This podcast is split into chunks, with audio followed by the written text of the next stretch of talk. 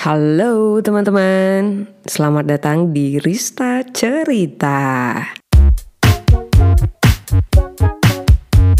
Hah, hari ini senang banget ketemu lagi di hari Minggu yang ceria. Harusnya sih dari awal ya, hari awal misalnya hari Minggu nih langsung aku udah upload podcastnya. Tapi ya ternyata memang ya konsisten tuh benar-benar perlu effort. Tapi nggak apa-apa, yang penting ini walaupun direkamnya di hari Minggu, diedit di hari Minggu, diupload juga di hari Minggu nggak apa-apa terlambat asal selalu ada ya kan? Tapi aku akan perbaiki deh mulai minggu depan. Udah pokoknya harus on time ya. Pokoknya minggu pagi tuh udah cus gitu podcastnya. Aku bakal ngomongin tentang kesan jadi anak kos. Tinggal sendiri beberapa orang yang mungkin sempat main ke kos aku bilangnya ini sih bukan kosan Rista. Lebih ke kayak apartemen. Iya sih ini tuh sebenarnya guest house punya keluarga temen aku yang di mana sekarang pas pandemi ini akhirnya dibikin bisa jadi ngekos di sini. Ya enak tempatnya Maksudnya aku di sini nggak tinggal bawa pakaian, kulkas sudah ada, tempat tidur juga udah disiapin, bahkan spray juga udah disiapin, meja, TV udah disiapin, nasi udah ada, TV udah disiapin. Aku tapi aku nggak nggak pakai TV karena aku juga nggak pernah nonton TV. Jadi TV-nya aku minta tolong untuk geser aja. Lemari juga udah ada, kas air air nggak usah bayar itu udah termasuk ya cuman listrik ya bayar. Kesannya pertama aku ngekos sebenarnya aku ngekosnya bukan karena aku sekolah atau bukan karena kerja. Biasanya kan orang-orang ngekos pasti karena sekolah ya karena kerja. Tapi aku nih ngekos karena ada beberapa hal yang nggak bisa aku ceritain di sini. Ya karena beberapa ada yang komen juga di Instagram bilang kayak gini, nah, Karista kok sekarang nggak tinggal sama keluarga, kok Karista tinggal sendiri, Karista tinggal di rumah siapa, di rumah suaminya ya, perasaan nikah kapan ya say, kok udah ngomongin suami aja, aku jadi lucu jadinya. ya tapi nggak apa-apa sih ya. Nama juga netizen Indonesia ya. Komentarnya banyak bentuknya. Jadi kadang-kadang komentarnya tuh bikin senyum kadang-kadang komentarnya tuh bikin alis naik atau komentarnya bikin alis mengkerut gitu. Eh bentar-bentar ini ada yang transfer mau order skincare sama aku. Yeah. Lumayan ya saya dapat rezeki di hari Minggu di hari Paskah Walaupun Risa juga tidak merayakan Paskah. Tapi selamat Paskah buat teman-teman yang merayakan ya. Ah, bentar aku cek transferan dulu nih. Kesan yang aku rasain nih dari aku ngekos dari tanggal 17 September eh enggak tanggal 19 September 2021 sekarang bulan April 2022 jadi September, September ya Oktober November Desember Januari Februari Maret, April. Oh, udah enam bulan jadinya pas sekarang. Aku udah setengah tahun ya, ya ampun gak kerasa. Tapi rasanya, rasanya gimana sih ya? Pas awal-awal sih enaknya dulu ya. Enaknya adalah aku jadi punya waktu buat diri sendiri banget. Dulu pas tinggal sama orang tua, kebetulan kamar aku tuh di pinggir jalan gede yang di mana itu tuh nggak nggak pernah tenang jadi wah wah wah wah wah gitu gitu suara kendaraan tuh depan dari depan kamar tuh wah wah jadi dari jam 6 pagi itu tuh udah ribut orang-orang ber, berkeliaran di depan di jalan depan. Karena kan jalan aku tuh kayak jalan uh, jalan depan rumah itu yang jalan orang-orang banyak lewat. Di perbatasan ya karena aku tuh tinggal di perbatasan. Terlalu banyak hal yang aku pikirkan jadi pada saat aku bener-bener tinggal sendiri aku jadi bisa bener-bener mikirin Rista Anggarini. Tapi mungkin ada beberapa orang yang bakal mikir aku egois lah. Ya biarkan sajalah. Yang gak suka akan tetap mikirin egois tapi yang sayang sama aku bakal ya udah dia bakal tetap sayang aja. Yang penting sekarang aku jadi bisa fokus untuk benar-benar memperhatikan Rista Anggarini. Jadi dari sana banyak belajar banget sih selama enam bulan ini. Banyak hal-hal baru banyak improvisasi baru. Yang awalnya aku, maksudnya aku suka kebersihan tapi sekarang itu jadi semakin suka lagi kebersihan. Tiap hari pasti ngepel sama nyapu. Itu udah pasti tiap hari. Dan sekarang aku jadi orang yang lebih minimalis sih. Kalau menurut aku barang itu udah nggak aku pakai selama 90 hari, aku bakal singkirin itu dari ruangan kamar aku. Aku jadi sekarang punya pandangan-pandangan baru. Yang di mana pandangan baru itu ternyata ikan manfaat bagus buat Rista bisa memandang segala masalah dari berbagai sisi, terus memahami orang dan juga jadi tahu ya oh ternyata seperti ini. Ternyata selama aku waktu itu di kamar ya waktu di rumah di rumah ortu aku jadi nggak bisa ngelihat segala hal tuh dari segala dari sisi lain. Karena mungkin di situ tuh udah mungkin waktu itu aku pada saat itu tuh terlalu banyak ya aku ternyata baru tahu oh ternyata aku itu tipe pemendam. Jadi aku tuh kalau ada masalah aku tahan aku tahan gitu tahan tahan. Terus tiba-tiba explode nih di suatu momen explode. Yang di mana aku nggak ngerti kenapa aku jadi marah kenapa aku jadi kesel. Tapi habis itu sekarang aku kayak jadi kalau marah itu aku malah sekarang malah diem. Waktu waktu itu sih mungkin pas aku pertama kali ngekos, aku juga marah waktu itu diem ya. Tapi waktu itu ngom, om, jadinya mendem. Jadi waktu dulu aku gini, kalau dulu tuh ya aku tuh marah itu pasti marahnya wah ngeluarin gitu, wah ngomong yang banyak. Habis itu aku marahnya jadi kayak diem, bener-bener diem dan aku jadi nggak ngerti cara karena lebih ke nggak ngerti cara mengkomunikasikan apa yang ada di pikiran di hati. Gimana caranya biar keluar itu sesuai. Karena kadang-kadang kalau aku ngomong aku ngerasa kayak kok apa yang aku omongin ini nggak sesuai ya yang ada di hati pikiran dan uh, perasaan ya gitu. Nah di sini sekarang aku lebih ya kalau karena menurut aku gini, kalau aku misalnya kecewa atau marah sama seseorang, kalau misalnya aku mengeluarkan uh, kekesalan itu dengan nada tinggi atau nada rendah, itu tuh sama aja kalau emang orangnya bebel yang paham jadi dia bakal tetap nggak paham aja sih. Jadi aku ngerasa kayak daripada buang-buang energi ya udahlah ngomongnya pakai nada rendah atau aku malah nggak bakal ngomong sama sekali. Jadi aku kayak oh gue ngerti. Oh lo kayak gini. Oke okay, gitu jadinya. Nah itu aku jadi lebih bis jadi sekarang tuh kayak lebih kalau ada masalah atau gimana tuh lebih mending diem. Diem. Diem mendem gitu gitu kayak diem. Tapi kata teman aku nggak bagus jadi akhirnya sekarang aku ya punya tempat nih. Dulu aku sih biasanya nulis diary ya. Tapi sekarang aku lebih suka ngomong gini.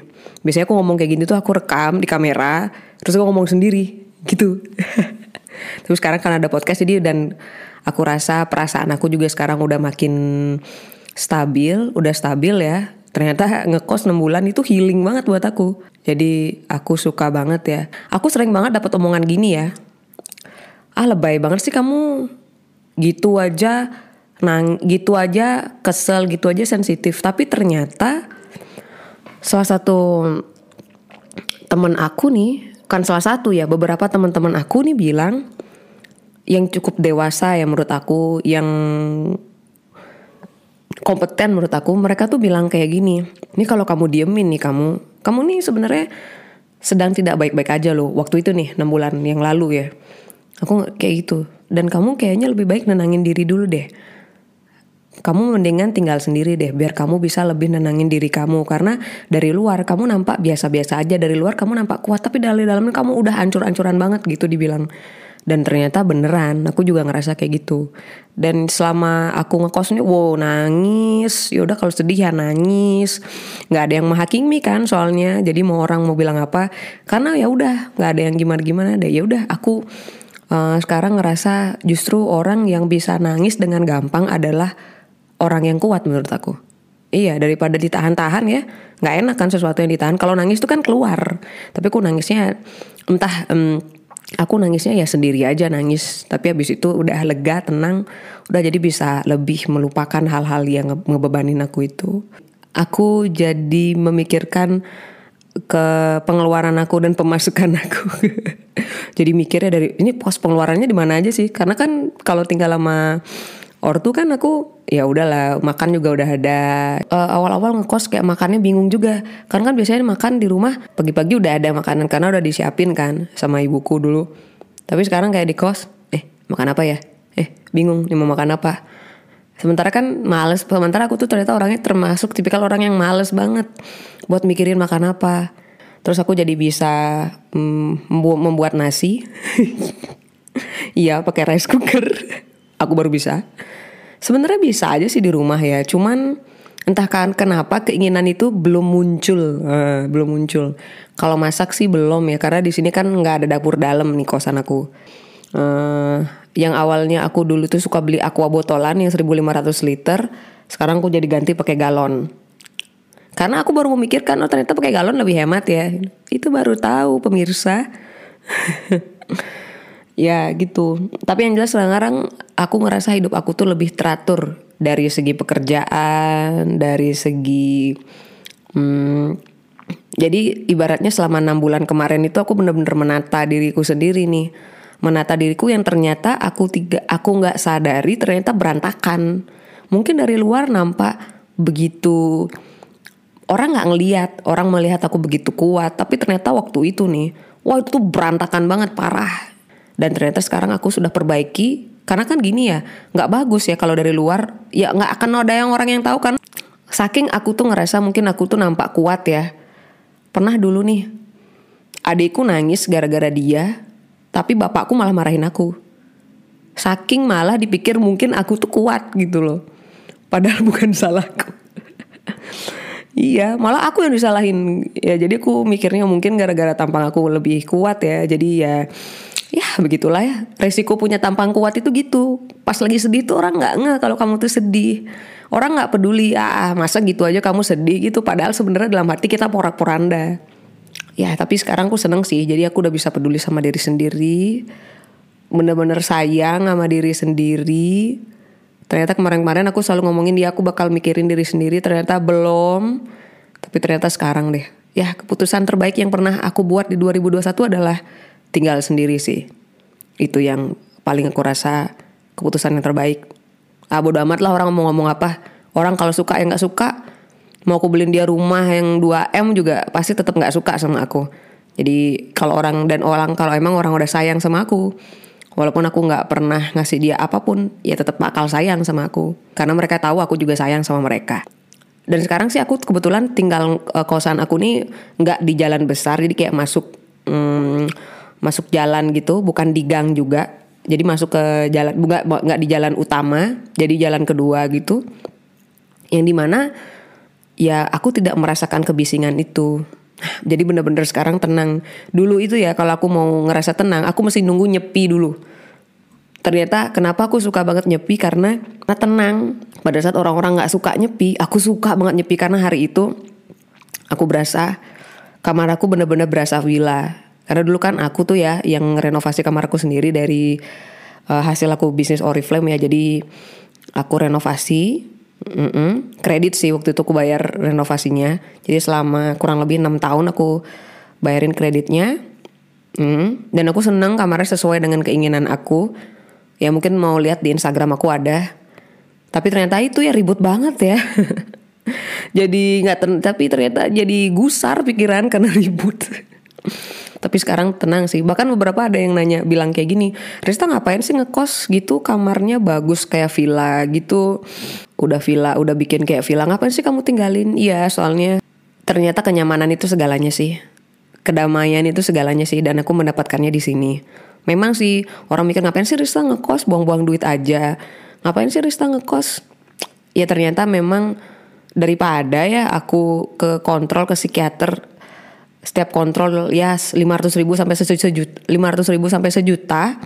Nah jadi mendingan aku healing di sini ya, menenangkan diri karena kan pada akhirnya kita cuma punya diri sendiri ya, gitu sih aku mikirnya. Kadang-kadang ngedengerin diri sendiri itu penting banget, aku gitu sih ngerasa.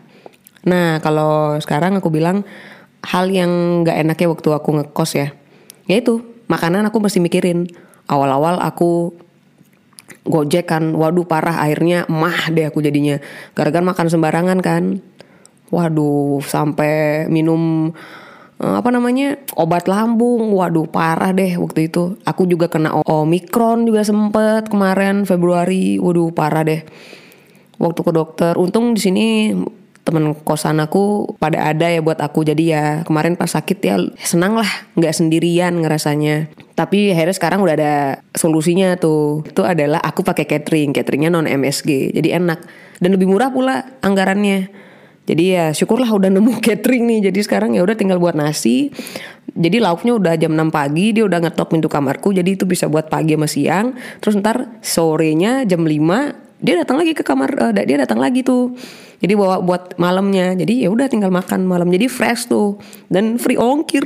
Seneng banget. Dan non MSG ya walaupun kadang-kadang ada yang masakannya enak. Kadang-kadang ada hari yang masakan kurang enak. Ya udahlah nggak apa-apa. Aku kan orangnya nggak pemilih ya. Yang penting ya udahlah sikat aja bos. Gitu. Udah ketemu ya solusinya. Terus apalagi ya? Kok nggak ada nggak enaknya kok enak semua ya? Iya. Iya. Jadi mungkin sekarang mungkin sekarang aku udah berada di menikmati ya udah cukup healing ya buat diri aku dan aku ngerasa sekarang jadi termotivasi buat kepingin punya rumah sendiri. Uh, paling kemarin itu aja sih makannya aja yang tapi sekarang udah ada catering solusinya jadi ya udah beres udah tersolusikan gitu deh. Nah jadi gitu. Nah sekarang aku uh, jadi lebih semangat dan aku aku juga masih sering pulang ya sebulan tiga empat kali gitu-gitu pulang. Tapi aku juga harus ya tetap fokus sama kerjaan ya. Karena banyak orang yang berpikir mungkin ah Rista kerjaannya Oriflame fleksibel ya. Ya bukannya fleksibel bukannya nggak ngerjain. Ya gini-gini ya aku ngerjain aku disiplin sama waktu. Gimana sih kesan jadi anak kos? Kesannya adalah tersembuhkan. Dan aku jadi sangat menyayangi diri sendiri sekarang tapi kalau maksudnya gimana sih mungkin ada teman-teman juga yang ngerasa hal yang sama kayak aku. Kalau aku sih gini, pros bagus enak atau enggaknya. Aku buat kayak gitu. Nah waktu itu sih tapi sebenarnya waktu aku bikin ngekos ini aku nggak buat enak atau enggaknya. Aku nggak tahu nggak bisa mikir waktu itu. Hmm, aku ingat-ingat diriku waktu itu aku nggak bisa mikir. Ah, ya udahlah aku yain aja.